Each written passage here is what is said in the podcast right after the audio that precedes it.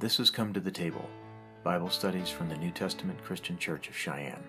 These studies are presented every Tuesday night at 7 p.m. at our church at 3800 East Pershing Boulevard in Cheyenne, Wyoming. If you'd like to contribute to these studies, you can make a donation at www.myntcc.org backslash Cheyenne WY giving. Tonight we're going to jump into Second Peter because before this, la- this last series that we started, we had just finished First Peter. All of that is part of a series on letters to young churches. That's the name of the series that we were in. We're coming back to it for a little while. And so Second Peter begins chapter 1, verse 1 of Second Peter. Simon Peter, a servant and an apostle of Jesus Christ, to them that have obtained like precious faith with us, through the righteousness of God and our Savior Jesus Christ. Grace and peace be multiplied unto you through the knowledge of God and of Jesus our Lord, according as his divine power hath given unto us all things that pertain unto life and godliness, through the knowledge of him that hath called us to glory and virtue, whereby are given unto us exceeding great and precious promises, that by these you might be partakers of the divine nature, having escaped the corruption that is in the world through lust. End of the first paragraph. Now, if it's a letter that you've read before, the words may sound familiar, maybe even over familiar. It all depends on how many times you've read it. Certainly, the New Testament is a faster read than the Old Testament because there's fewer books in it. But if you take your time with this, and that's what we're going to strive to do. We talked about this in First Peter in our Bible studies that, uh, you know, the apostles Paul and the apostle Peter had very different writing styles. They also had very different educational backgrounds. They had diff- very, very different upbringings altogether. They were both Jews. We understand that. Uh, but Paul was very much an educated man, had the degrees, so to speak. He was a Pharisee, the son of a Pharisee, had been brought up at the feet of Gamaliel, raised up in the faith of the religion of the Jews, and all of that, all of that was in place. And his teaching style and his writing style was much more verbose. Peter, not so much.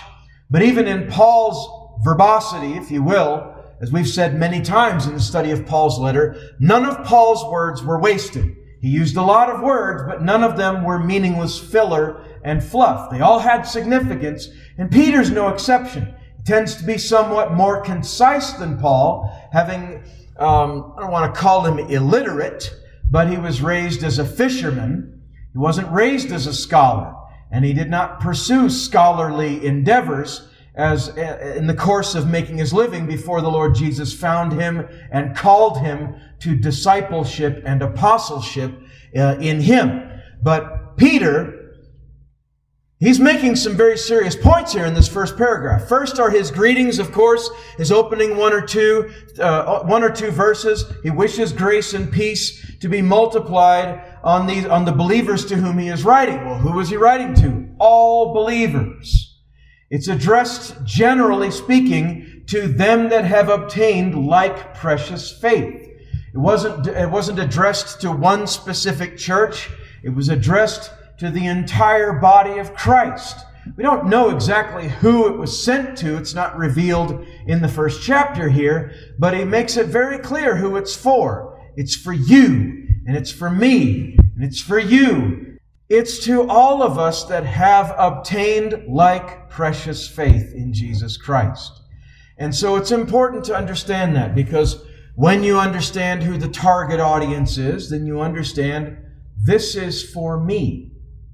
This letter was written for me to instruct me in righteousness, to instruct me in the paths of faith and in the discipline of the Lord Jesus Christ. That's what it means to be a disciple, right?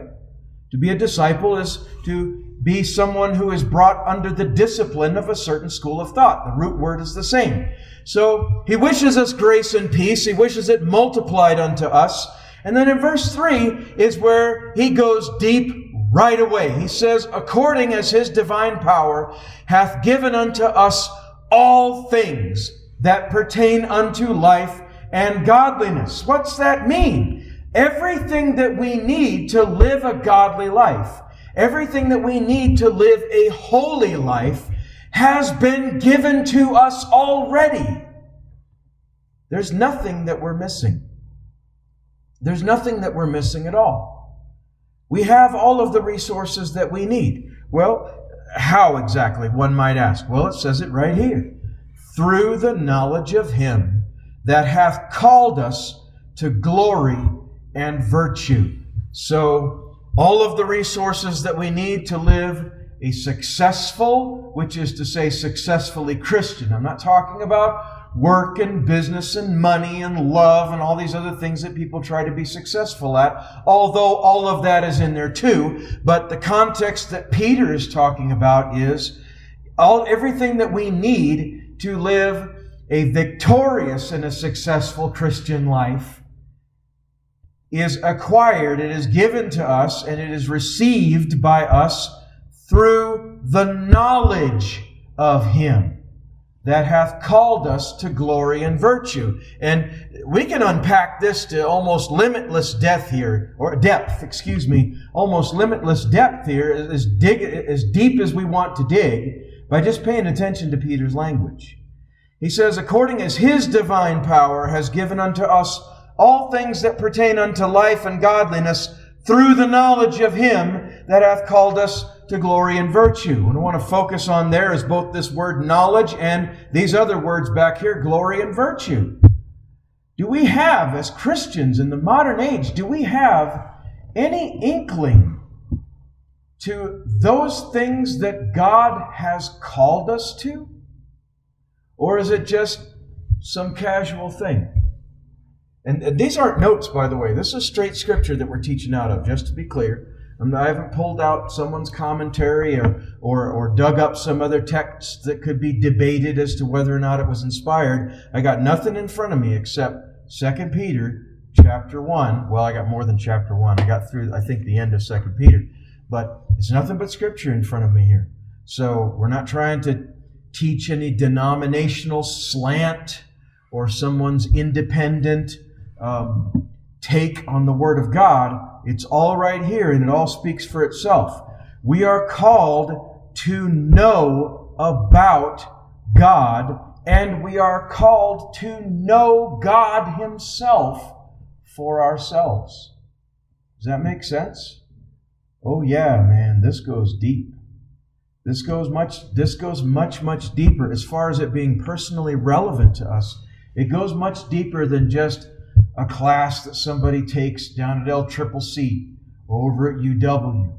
This goes much deeper than some college level course or, or some correspondence course or some online, online class. This isn't University of Phoenix. This is God's own school of virtue that He has called us to, being disciples of our Lord Jesus Christ. And so let's realize that striding into this right from the beginning. Let's understand God has called us to this, to learn and to know and to understand. We need to know God. It's not all just about knowledge about God. We're not trying to make it that either, because then that's purely an academic endeavor, okay? We have to know God for ourselves. You do that through coming to the saving knowledge of Jesus Christ. That's where it all begins. Or else it's all just a bunch of information in your head. And what God wants is an intimate relationship and a personal relationship with every single man and woman that's willing to believe on Him. Okay? And then having that, now it's time to dig down into the Word and add to that our knowledge. We're going to actually get into that to a much greater degree here in the second paragraph, but I don't want to get ahead of myself. I don't want to rush through this introduction because Second Peter has one, two, three, three chapters. And we're not going to do any of them a disservice. Lord willing, until that last trumpet sounds and his church is taken away, we have time. So let's take our time. Amen. So we're called unto knowledge of him. He makes that clear in verse 3. But to what end? Is it just for the sake of knowledge? Is it like we were already saying, we've already refuted this, but, you know, is it for the sake of earning a fancy degree or getting a certificate that says, I have completed such and such reading. I know we've got a Bible reading contest, but we're called unto knowledge, but it's not just for knowledge's sake. We're called unto knowledge because of what he says here. or partly at least, what he says here at the back part of verse 3. The knowledge of him who hath called us to glory and virtue. And now we're all about the glory part, I know, especially in modern churches. Oh, we love the thought of it. You know, we, we love thinking about, and it's good to think about. I'm not criticizing this. We love to think about what we're going to receive as, as, as fellow heirs, as co-heirs with Jesus Christ. What we're going to receive in the, in the kingdom that is coming. What we're going to receive in the afterlife when we pass out of this life and into the life to come and we are with our Lord forever and all of that. We like to think about that and imagine what it's going to be like in the New Jerusalem. But we're called to more than that. Yes, we're called to glory. And that glory is deeper than just somebody throwing some gold dust in the air in a church. Why am I bringing that up? I've heard a few things about that recently. It's got absolutely no biblical precedent whatsoever. That really isn't glory. That's theatrics. I'm going to be very plain about that. Am I saying that it's sinful for a church to do that? No, but I am saying that it isn't what some people represent it to be. I saw a video recently, somebody talking about how the Spirit of God or the glory of God can manifest as gold dust. And I've been reading the Bible since the early 1990s. And I've never come across anything scriptural that lends any legitimacy to that kind of a claim whatsoever. Neither do you find any historical accounts of such a phenomenon at any time at all, at any point in the 20th century. And I know we're in the 21st now, but that's my whole point. It doesn't seem to have become a thing until the last 20 years or so.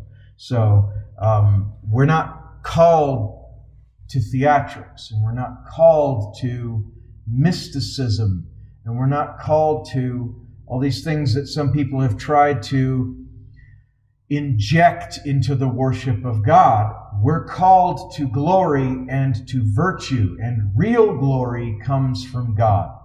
It doesn't come from a smoke machine or a light show or projectors. And I'm not against projectors, right? We've got plans here to put something in place once we're able to do so, but it's not for theatrics, it's for the sake of simply making it easier for folks to sing and worship God in spirit and in truth. And it can be a little hard to do that when you want to clap and worship God and all that, but you got a book stuck in your hand. You understand what I'm saying?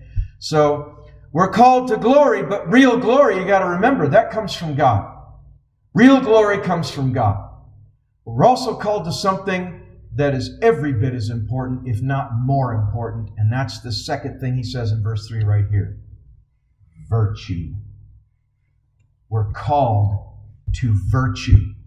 We're called to virtue, and the reason why I'm I've got this saddled up pretty securely and we're going to ride it for a little while is because it's something that is largely discarded in the modern churches.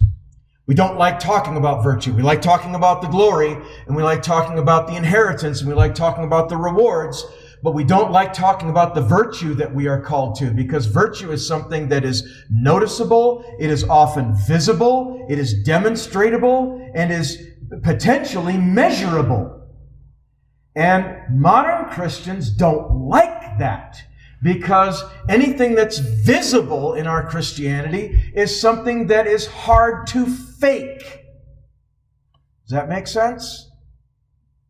It's hard to fake. But we are called to virtue.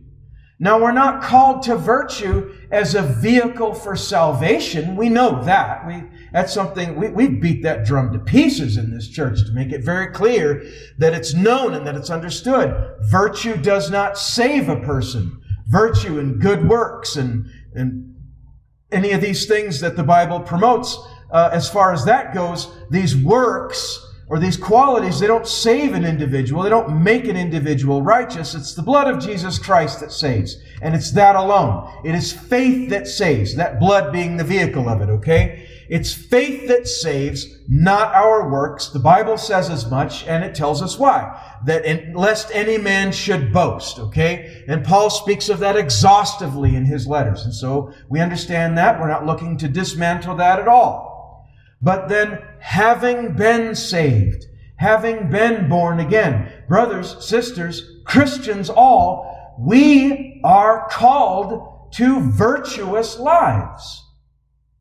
Why?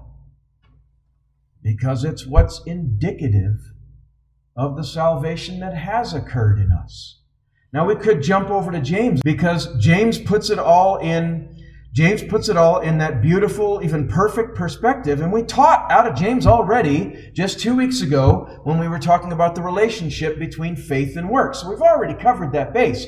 But James goes into greater detail. There's more to be said about it, I guess is what I'm saying.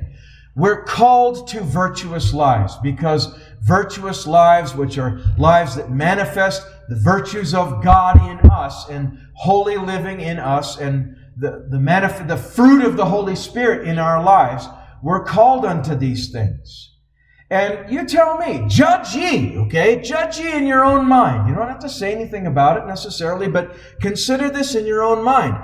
Does it not strike you as odd? Does it not strike you as inconsistent? I'm not trying to say that you're being judgmental about it. You may never even say a word to anyone about it, but does it not strike you as odd when you are when you are witnessing the life of someone who professes Jesus Christ to be their Lord and to be their Savior, yet the actions of their life and the deeds of their life the lack of virtue in their life shouts to the contrary. Doesn't it strike you as, well, that's puzzling? And I'm not going to get specific. The, the Bible gets specific enough. We'll cover that just in the course of going through text, okay? Going through the text of the Word of God. It's puzzling when you say that person says they're a Christian, but my goodness, they're cursing like a sailor. I guess I will get specific. How's about that? So is that loaded? Well, no, not really. I used to work at a I used to work at a company. It was a job that I had for a little while. It was a short job. Blessedly, mercifully, it was a short job, um, just for reasons. While I was working at it, I worked with a lady that uh, uh, was a member of a particular church, and said she was a Christian. She'd been going to this church for however long. But you couldn't have a conversation with her without it just being very clear there were some things that just were not right in her life. So you're being judgmental. Well, maybe so. Maybe so. But Jesus tells us to judge righteous judgment, doesn't he? That's Gospel of John right there. I know in Matthew he says, Judge not lest ye be judged, but he says, Why? So if I had filthy vocabulary myself, I would have had I would have no business judging uh, the actions of someone like that because I'd be guilty of the same thing. That makes me a hypocrite. And the judgment wherewith I have judged, I will also be judged. That's what Jesus talks about over in Matthew. But in John, he says to judge righteous judgment, not just to judge according to the sight of the eyes, which is to say, don't just judge with the evidence of your senses, but judge righteous judgment. Make sure when you judge something that you are judging righteously and that you're not guilty of it yourself. That's just an example of what we're talking about. We're called to virtue. We're called to a different kind of speech and communication, and a different kind of living, and a different kind. Of, we're called to a life that demonstrates the transformative power of Jesus Christ in us. That's what we're called to. So, what if I'm not living up to it? It's time to start. And I'm not making that judgment call on anybody here tonight or anybody anybody that's at home listening or, or what, watching the scriptures or listening to listening to the podcast or the broadcast tonight. We're not, we're not judging anybody tonight. We're just making it clear that this is what we're called to. And that if, for whatever reason, a believer has not been measuring up or hasn't even been trying to measure up, it's time to. Is it not time to? At what point, as Christians, do we resolve in our hearts to say, you know what? Right or wrong, good or bad, if I haven't been doing what I know I'm supposed to be, I'm supposed to be doing in Jesus Christ, I'm going to start today. And if I have been doing things that I should not have been doing, and I know better because of the Word of God, because I am a Christian, I'm going to cast these things off today. I've taken off my old, my old, uh, how does the song go? My old tattered garments. I think that's the, the phrasing in that old hymn, or in that uh, chorus that we sing sometimes in our churches. I've cast off these old tattered garments. I've put off these old filthy garments of the old life. I have been called right here, Second Peter chapter 1. It's right there. We can't rightly argue with the word. I have been called to virtue. I'm going to live it. I'm going to learn it. I'm going to implement it in my life by the power of the Holy Ghost in me, the ability that He has given me by His Spirit.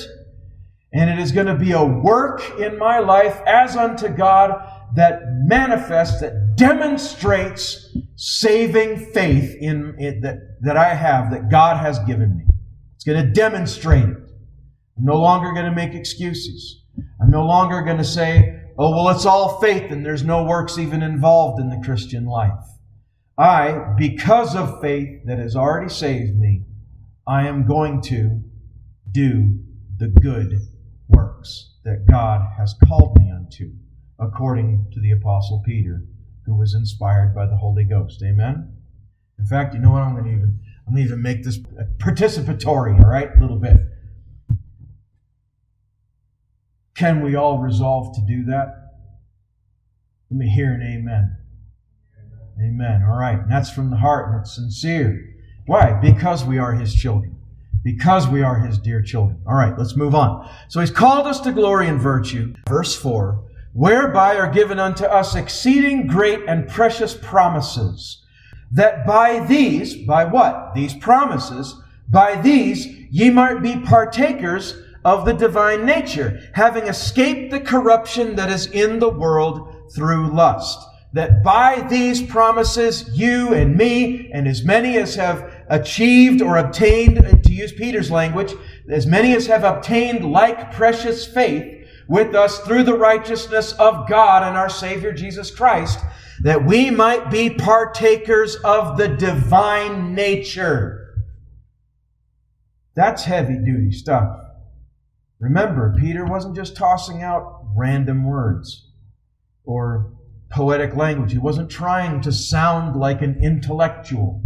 He wasn't writing this with a sport coat on with leather elbow patches and a pipe in his mouth, pretending to be a professor just so he could sound smart, set up a YouTube channel and a Patreon account, donate to my cause, and then just whatever sounded good, then that's what he would go with. He meant every word he was saying here, that we might be partakers. By these, we may be partakers of the divine nature. We're partake of Jesus' divine nature. We partake of the divine nature of God. We change natures. Where once we were all, before Christ in our lives, what were we? Well, we were all animal, weren't we? I mean, we were more than that, but we lived like we were all animal. It was all just whatever felt good to the flesh you know, and whatever moral or ethical standards we felt like we had to work within for the sake of the whatever um, culture that we lived in and community that we lived in, so we didn't cause too much trouble. Um, John Wesley, Jonathan Wesley, founder of the Methodist uh, denomination, like 200 plus years ago or so, um, he called that sort of thing heathen honesty which was just as much honesty as was required to be able to function in a society uh, without being arrested, thrown in jail, or having your head lopped off. It was just enough honesty, just enough virtue to be able to function in a society without getting into trouble. We have to be more than that. And in Jesus Christ, we are, we can be, and we must be. But the good news is we can be and we are. And so he says that here. We might be partakers of the divine nature. And so in Jesus Christ, we're no longer just operating by animal nature. We're no longer just living, we're not living by the flesh and letting the flesh dictate our actions and our philosophies and our ethics and the things that we do that way. It's way beyond that. Now we are partakers of the divine nature. And when you're partaker of the divine nature, your, your understanding is enlightened, your mind is enlightened, your heart is enlightened. You have transcended the mere flesh, though you still dwell within it. We've transcended it, and we're living in a, you could say we're living in a different plane. And forgive me if I'm using um, terminology that lean, that might sound like it's leaning towards the New Age. Where do you think the New Age gets it from? Any real virtue to be found out there has been co-opted from biblical truth. We've got the real source right here. So let's live it. That we might be partakers of the divine nature, having escaped the corruption that is in the world through lust. Well, man, we just finished dealing with that and what we were just talking about. Animal nature is all about lust. And I'm not just talking about sexual lust. Lust is Lust isn't just sexual. Lust is anything that is ardently, fervently desired, and, and then that desire takes over and, and, and influences your thoughts. And then you're driven by that. A lot of people, it's a lust for money. With some, yeah, it's the what's more traditionally understood to be lust. It's carnal. It talks about sex and all of that. Um, but lust for money, uh, lust of the flesh, uh, lust for you name it. Lust for power. We're seeing a lot of that active in the United States right now and in other places of the world. You're seeing a lot of that. That lust is very real. So it's not just sexual lust that he's talking about. He's saying that in God, in partaking of the divine nature, in God, we have escaped the corruption that is in the world through lust.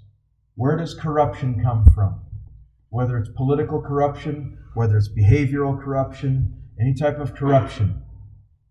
Where does, what, where does corruption come from? It comes from the lusts of various kinds that burn within the hearts of men and women.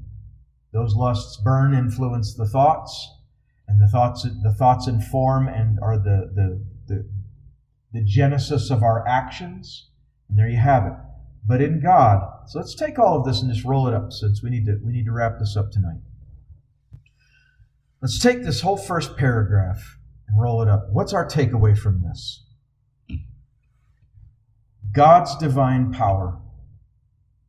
God's divine power has given us everything we need for life and godliness through the knowledge of Him that has called us to glory and virtue in order to fulfill that call to both glory and virtue. You may never, you may not even see the glory. That glory may even be referring to, in fact, I'm pretty convinced that it is. That glory refers to the glory we receive at the end of this whole thing anyway, okay? If you're going to receive the glory, you better manifest the virtue. Amen? We're called to that. And so, what's the vehicle to that? Knowledge, knowledge of God, knowledge of the Word of God. How, how do I obtain knowledge of God? Lose yourself in the Word. It'll show you all kinds of things. It's all there. It's not hard to understand. And it doesn't take a degree, it doesn't take an ultra high IQ. It's all there for us. We just need the appetite and the execution, the follow through, okay? And it's through all of this, he says, whereby are given us exceeding great, given unto us exceeding great and precious promises, that by these we may be partakers of the divine nature, having escaped the corruption that is in the world through lust. You see how much is in just these first few verses?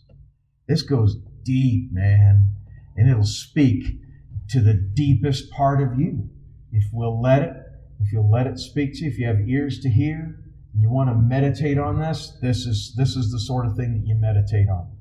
This is the sort of thing that is Christian meditation. You sit and you fill your mind with the Word of God, let it speak to you, and, and the Spirit of God will speak to you through it.